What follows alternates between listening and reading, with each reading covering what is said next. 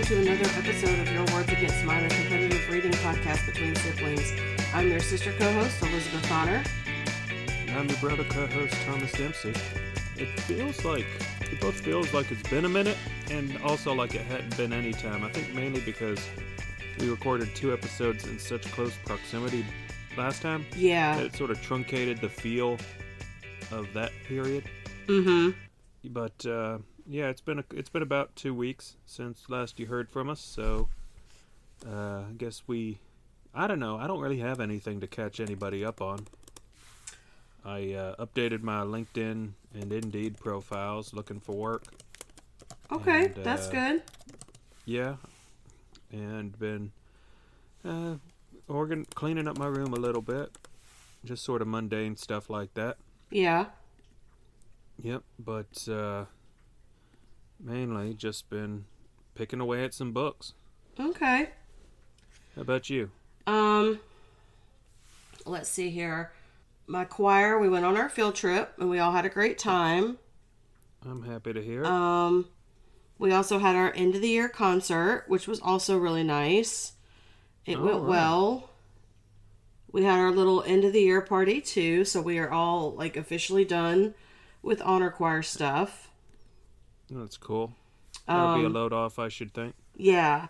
So, and uh, I'm now now I'm on spring break. Yeah, that's true. You uh, got the next week off from school, Yes. and I'm look- gonna be looking forward to see you and seeing you again this week. Yeah. Because we are meeting up in Columbia on Tuesday Yeah. That'll for a little fun family time. outing.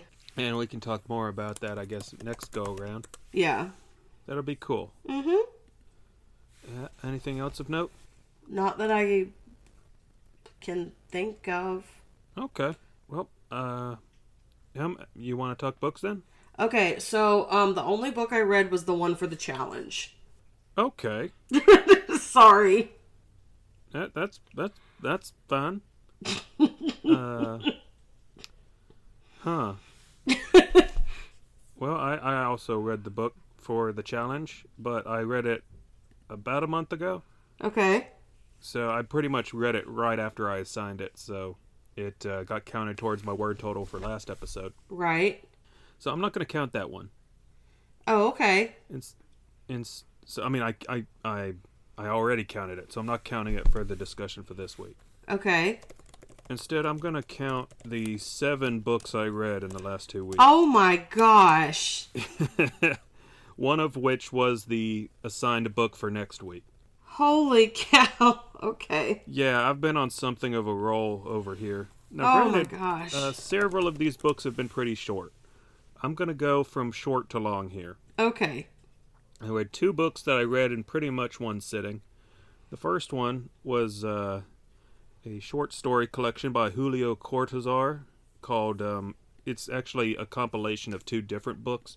One book is called What the Mugwigs Has to Say, and the other is called Silvalandia.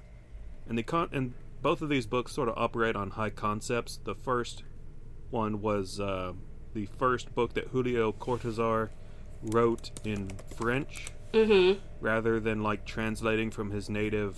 Uh, can't remember if he's Argentinian or Portuguese, but uh, I want to say Argentine.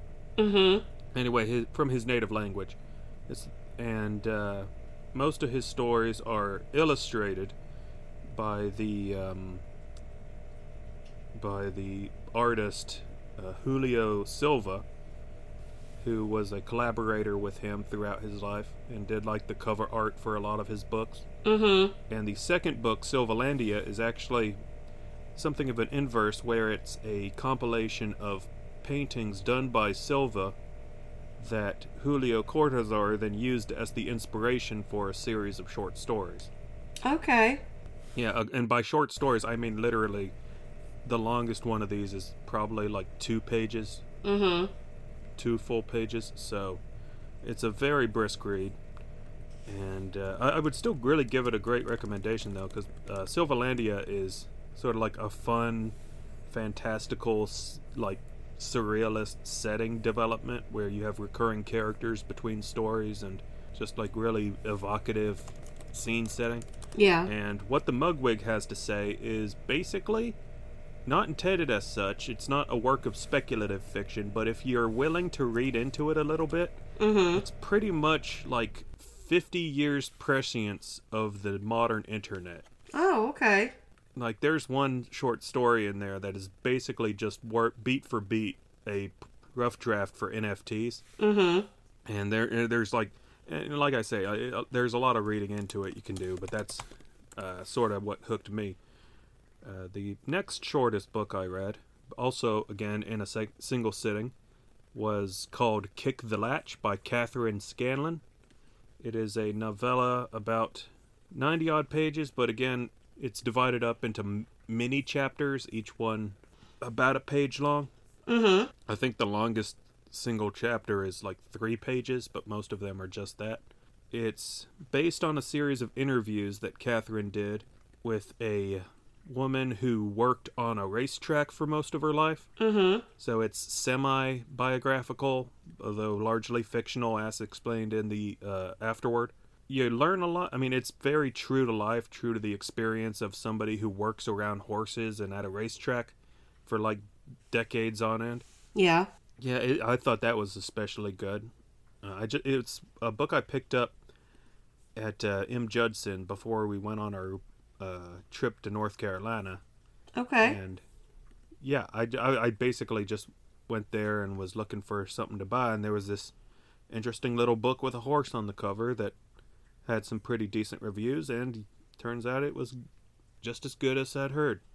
Okay. So there was that. Then there's uh, four more books, two of which are well, three of which are technically nonfiction. Uh, The Mhm. first of these is called "Comics and the Origins of Manga." You remember Borderlands, the comic book store on Laurens Road, right? Yeah. Well, they've recently moved to a new location on South Pleasantburg. It's a much larger, much like nicer uh, store space Mm-hmm. with a lot more room for activities and whatnot.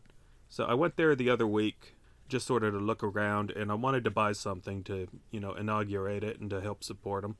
And they had this book, uh, Comics and the Origins of Manga, uh, written by a guy named Eike Exner.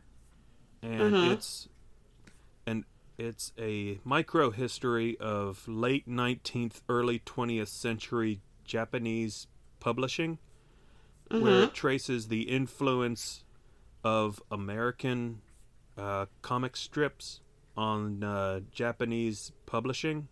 The core conceit of the book is basically that a lot of histories of Japanese manga le- seek to trace a lineage that is internal to Japanese culture. Mm-hmm. Whereas what Exner is positing is that, with due respect to like previous Japanese art forms, the nature of like sequential art and comics, uh, as we understand them today, Yeah. actually had like a more broader, like global development that uh, was more directly uh, influenced by stuff that uh, newspaper journalists or newspaper comic artists were doing in America Mm-hmm. at like the turn of the 20th century. It's it's a pretty dr- it's kind of a dry read. It's very like technical and it reiterates a lot of points in a way that's very much in keeping with like its identity as a textbook basically, Mm-hmm. but it does hit on a lot of really interesting like overarching ideas and periods and times, so I really appreciated it for what it I sort of took away from it after all was said and done.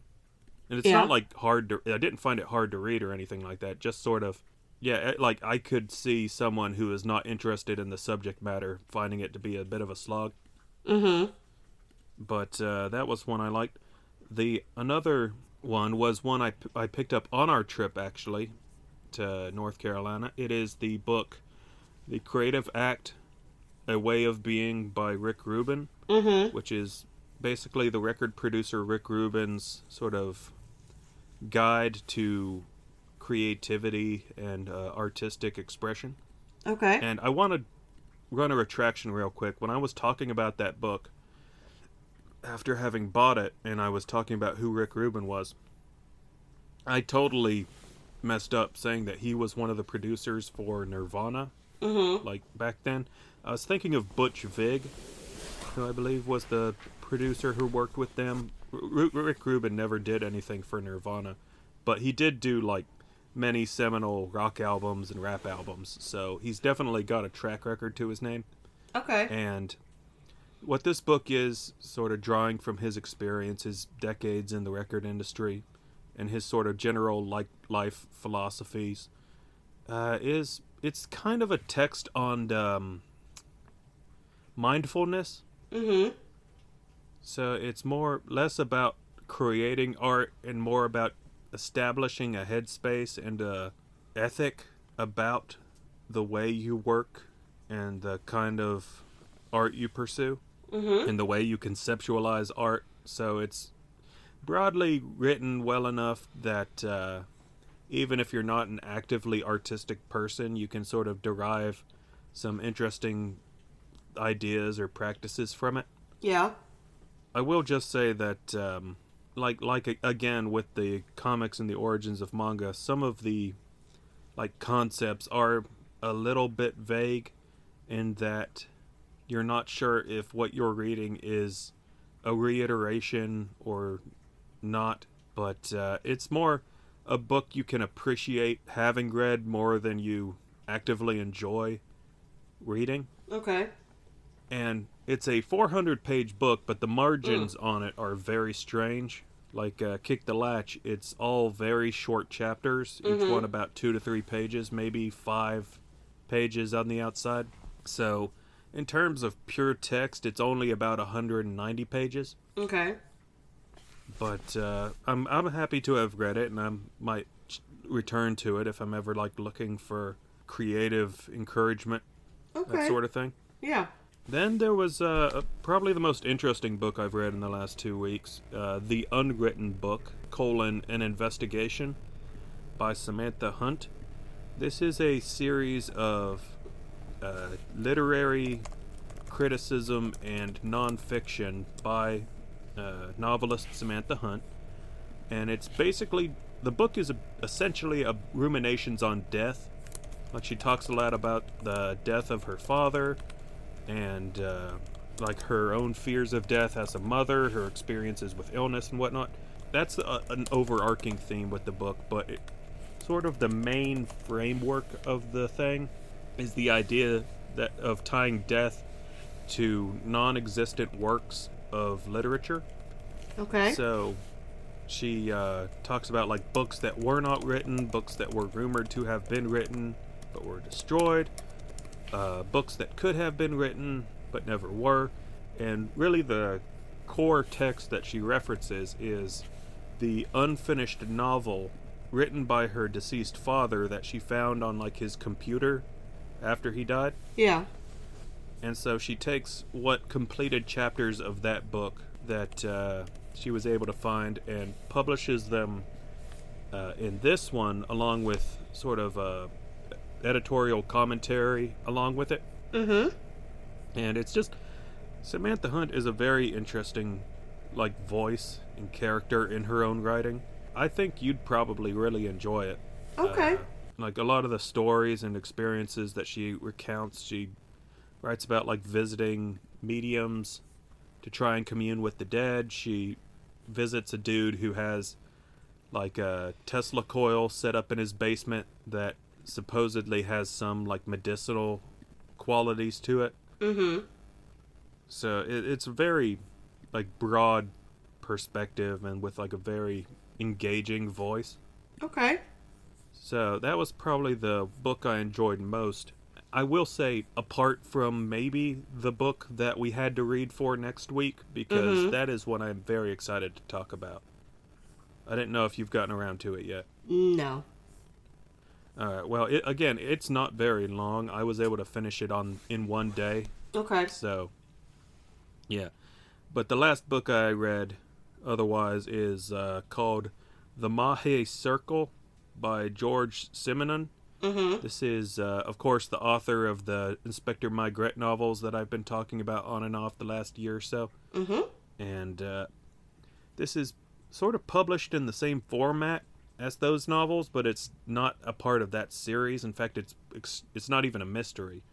It's basically a midlife crisis drama about this British doctor who like starts taking his family on vacation to this beachside resort every summer Mm-hmm. and uh, just the way that like the environment of this village and the people in it sort of starts affecting him in a like psychosomatic sort of way Yeah. and and it's very much it, it- it's sort of awkward to realize in the text of the book that this guy having his midlife crisis is like 35 Oh. so, yeah, that's uh, kind of gives you a pause.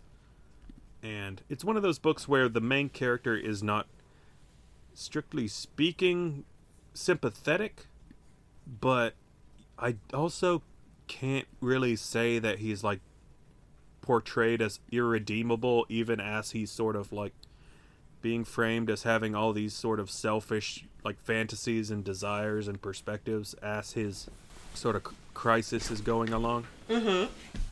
But uh, like like with the uh, Inspector Maigret novels, it's well written enough, and uh, the se- the especially the way that Simenon like creates a setting is very engaging for me. Yeah. So like to hear him write about the coastal village and also about this guy's hometown that he's sort of becoming uh, alienated from is uh, really engaging. And uh, yeah, I've got plenty of Maigret novels still to go.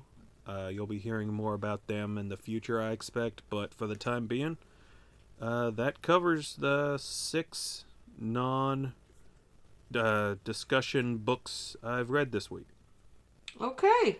All right, and I think now we'll just uh, go to a quick break. And when we get back, uh, I think I'll let you lead the discussion on uh, Long Way Down. Okay. All right, see you in a second. And we're back. Thank you for waiting. This is uh, Your Words Against Mine, a competitive reading podcast between siblings. I'm, as always, your brother co host Thomas Dempsey, and I'm going to pass it over to my sister co host to discuss uh, this week's reading challenge. Yes. So for this week, we or Thomas had us read um Long Way Down by Jason Reynolds and okay, so um I don't know what I was thinking about this book. But Like going in? yeah like going into it because i think i don't know like we all we all know at this point like i'm obviously experiencing like some pretty severe reader fatigue and i was just Yeah. like i don't know why like in my head even though you've told me that it's not i was like i just don't like have the energy to like read a book so i like literally was in bed this morning bought the book off of amazon and read it in like an hour Oh, okay. because i But, realized Yeah, I mean, it is the. Yeah. and it's one of those things that is uh, I'm I'm gonna I'm gonna attribute it to like ADHD paralysis, um, Yes. Because I was just like oh I don't know it was like the the task of reading this book, I was just like I can't do it, and then I sat there and did it this morning or laid in bed literally and did it this morning was like why did I stress out about that so much? Well, I'm glad to hear it wasn't. Uh, it was a pleasant experience. Okay, so um, and so that's another thing. Thanks for actually for saying that. So it was a pleasant experience because of how brief the work is, but it is not a pleasant experience because of the subject matter.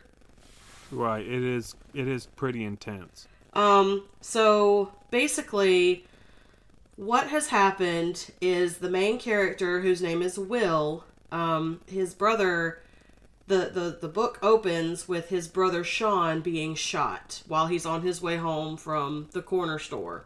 Then the basically the rest of the book is Will going to seek revenge because that is part of the rules that have been passed down through like the patriarchy of his family and it's also just kind of like neighborhood code. The long way down is his trip down the elevator to which he runs into several characters that he does not anticipate running into. So, um, how much of this do you want to spoil?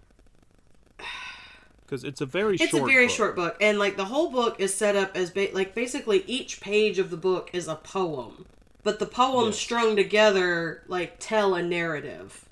So Right. I mean, okay, I get okay. I'll say this. So the reason why the characters that he encounters on this trip down the elevator, which you know there are timestamps, like this whole trip down the elevator takes like what three minutes? Less, Yeah, less it, it, I mean like maybe so less than three minutes, maybe even less than two minutes. right. Um, all the characters are, are dead, yes. and they are coming to um, talk to him about his decision. Yeah, in very like oblique terms at that. Like you very much get the sense that these uh, spirits that he's encountering are, in a sense, removed from the immediate concerns of mortality.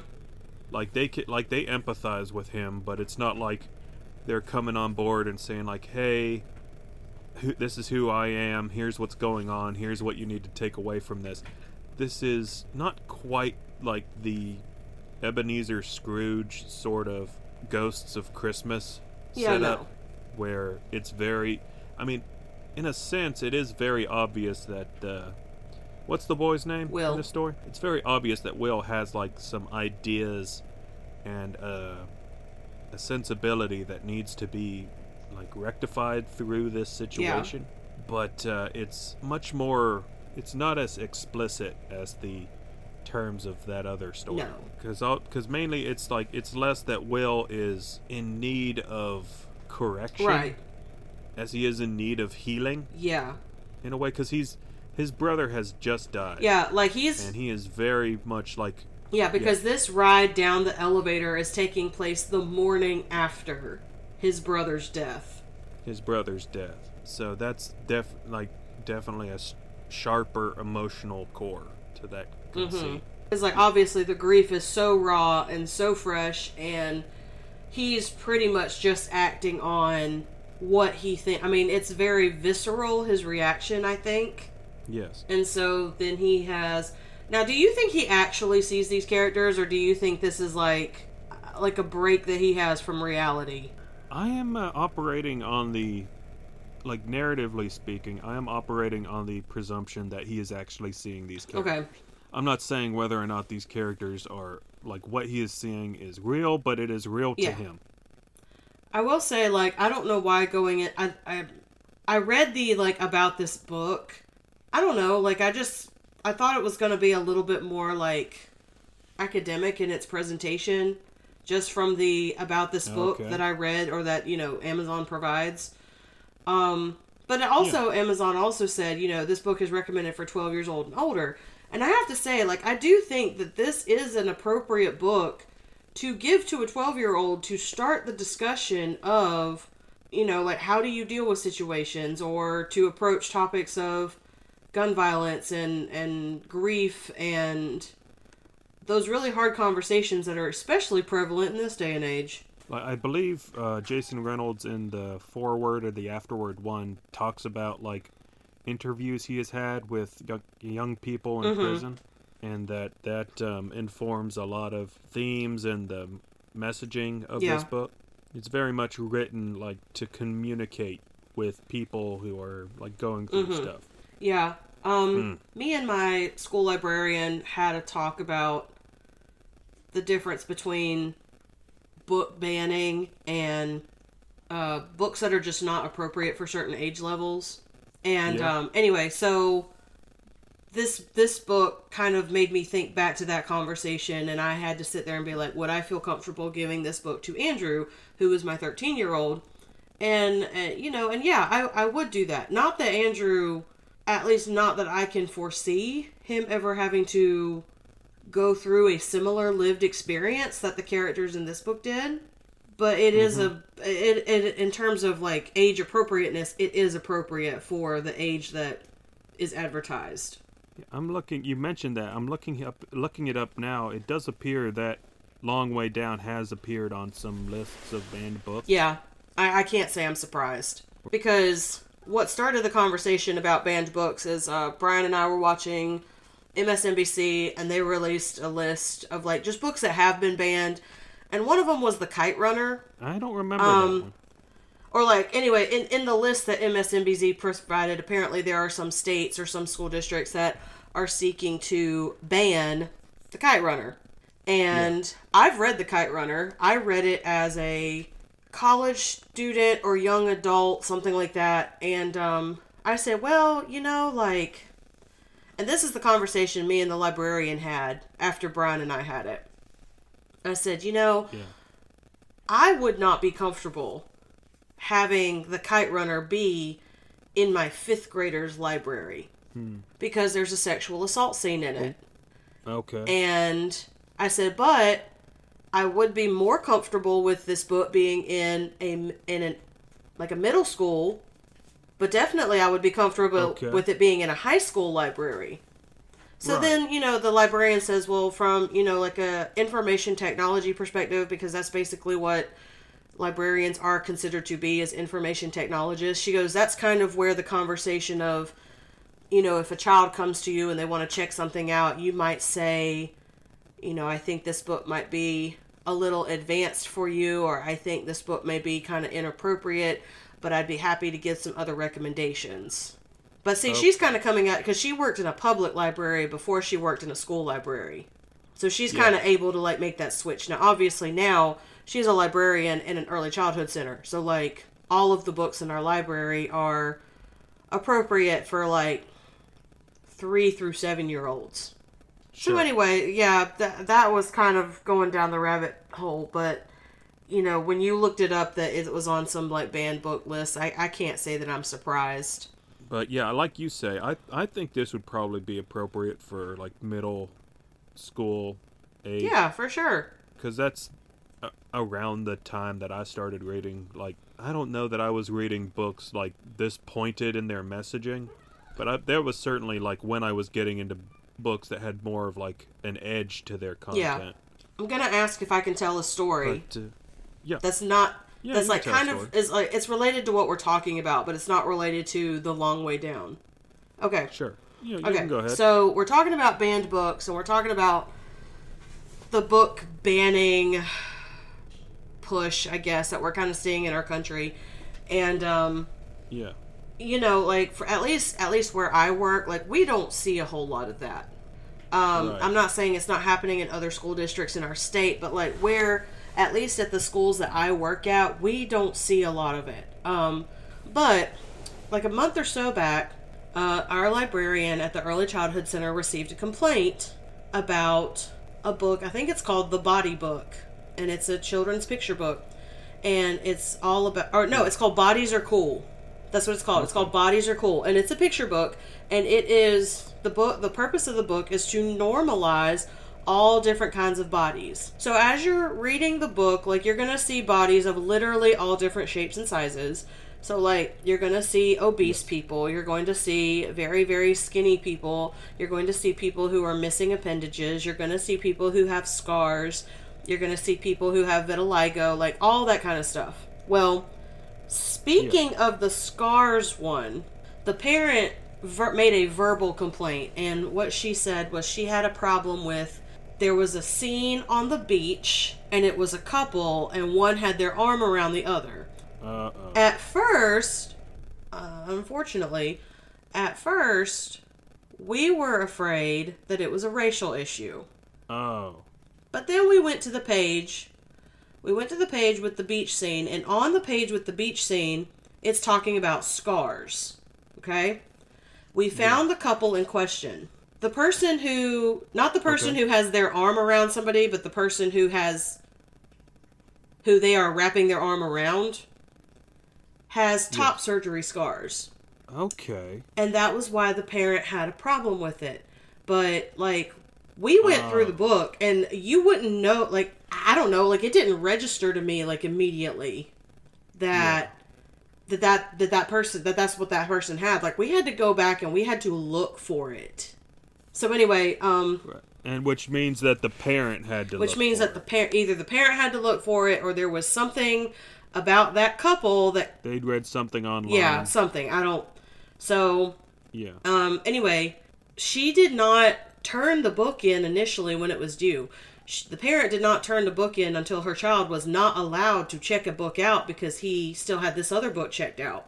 And only oh. then is when she returned it to the library. Whoa. But anyway, so I say all of that because I followed up with the librarian within the last week or two and was like, hey, whatever happened with that book? And she said nothing because in our school district, if you have a problem with a book and you think that it should be pulled from the from the uh, from circulation, you have to fill out paperwork.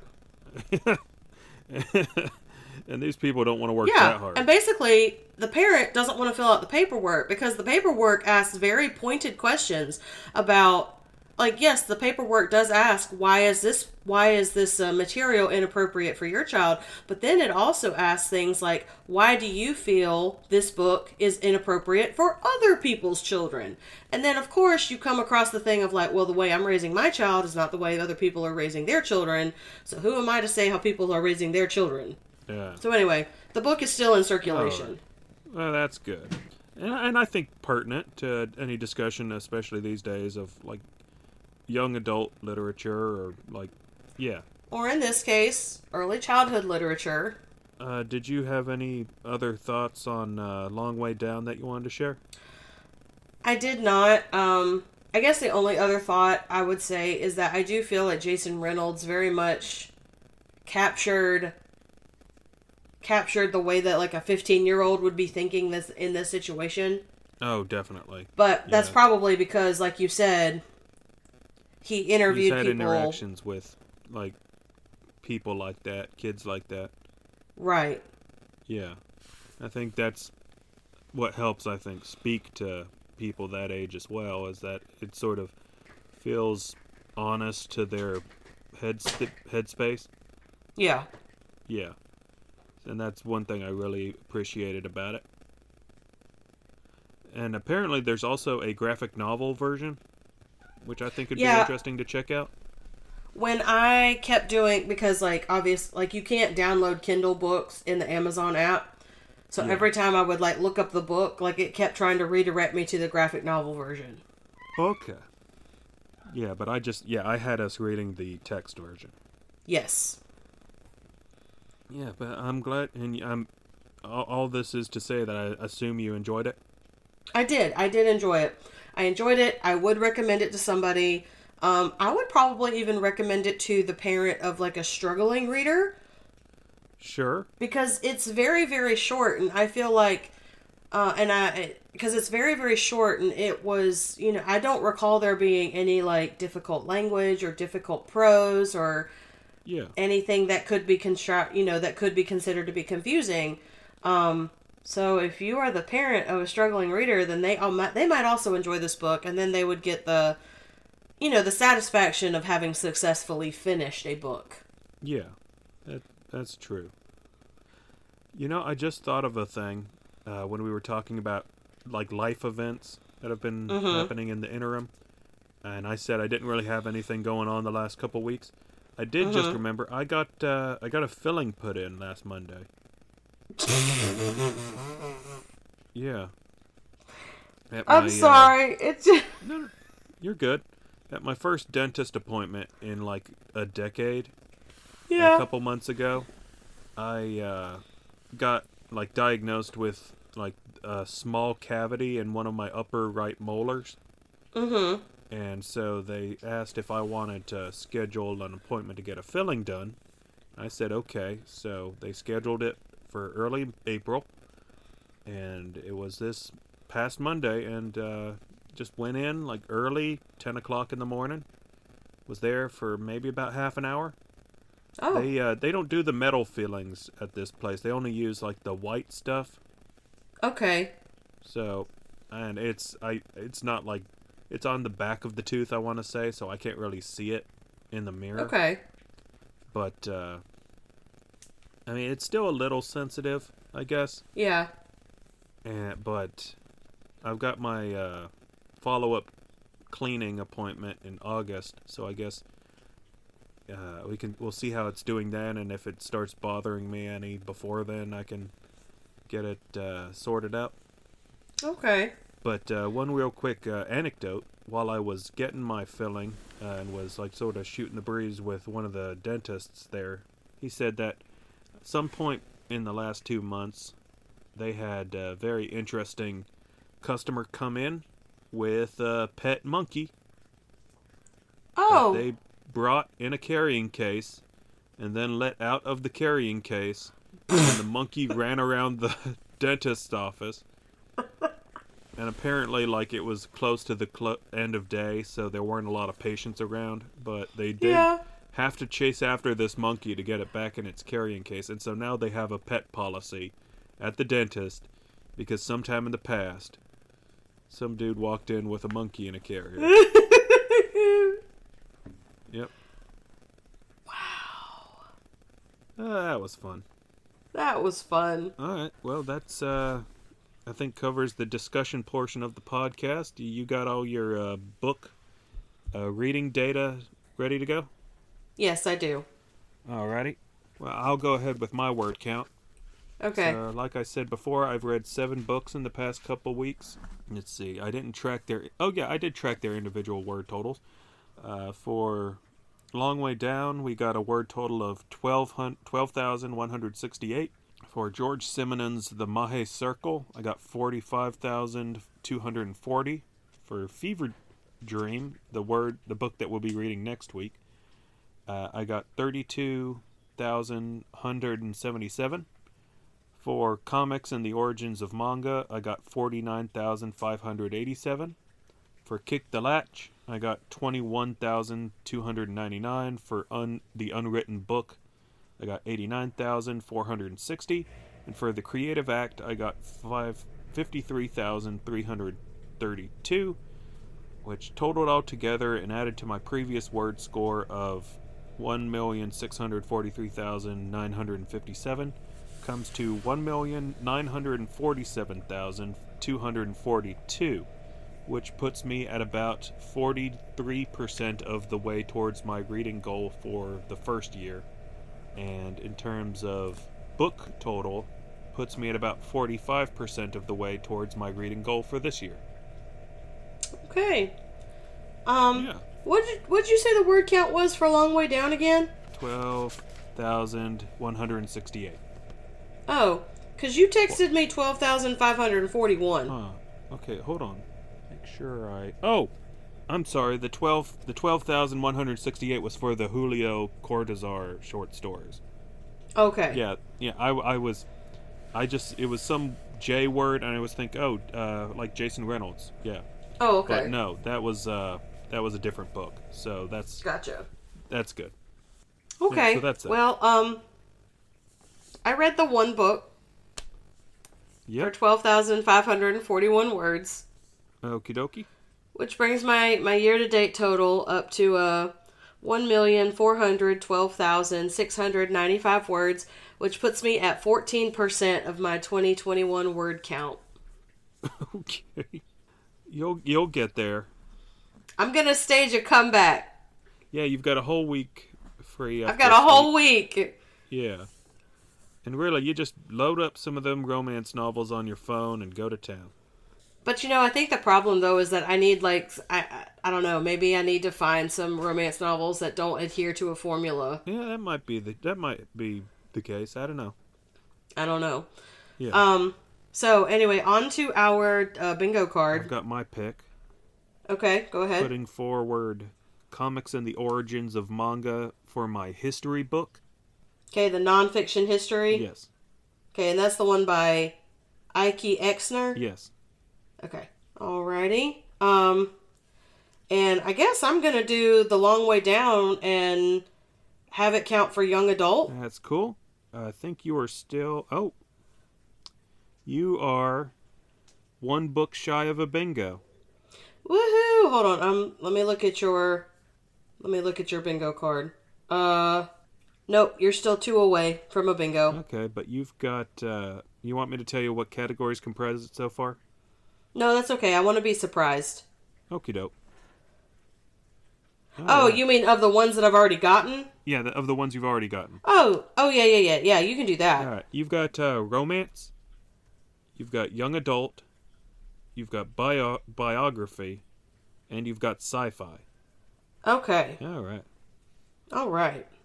So that's all. That's a lot of that taken care of. Now I believe we've got another book assignment to go, Yes. and uh, this one I think is gonna be eligible for some uh, award winners. Okay. Awesome. All right, for this week, I am advising us to read the Pulitzer Pulitzer Prize winning novel "A Confederacy of Dunces" by John Kennedy Toole. A Confederacy of Dunces. Okay. Have you ever heard of this? Yes. Um, I remember my I remember a friend of mine from youth orchestra, Brittany, having to read this book at like orchestra camp Yeah. one summer and like and I remember her being like, "No, like it's a really good book and like it's funny and all this stuff." So, but I've never read it personally. No, Yeah. Uh, it was apparently published posthumously by uh, John Kennedy Toole's mother. It went on to win the Pulitzer Prize. Okay. Yeah. So, uh, yeah, it's a book I've all I've had for a long time. I think I started reading it once, like a long time ago. Like I remember reading this book while going to doctor's appointments with grandma back, like after college. Okay. I've had this one for a while and uh, have been meaning to get it back around to it. So uh, I take this as that opportunity. Okay, awesome. Well, I look forward to reading it. And next week we will be uh, discussing the book that I assigned, which was Fever Dream by Samantha Schweblin. And did you know there's a Netflix adaptation of this, I had no idea. or that a movie adaptation is available on Netflix? Mm-mm. And not only that, but it's uh, Fever Dreams is apparently uh, uh, translated work from Spanish. Mm-hmm. So the film adaptation is also in Spanish. Oh, cool. Yeah, yeah, and it looks interesting. I'd be uh, I'd be down for checking it out sometime. Awesome. And uh, I bet, as always, I enjoy talking to you about this sort of thing. Yep, me too. And, Well, I uh, enjoyed our con- our discussion today.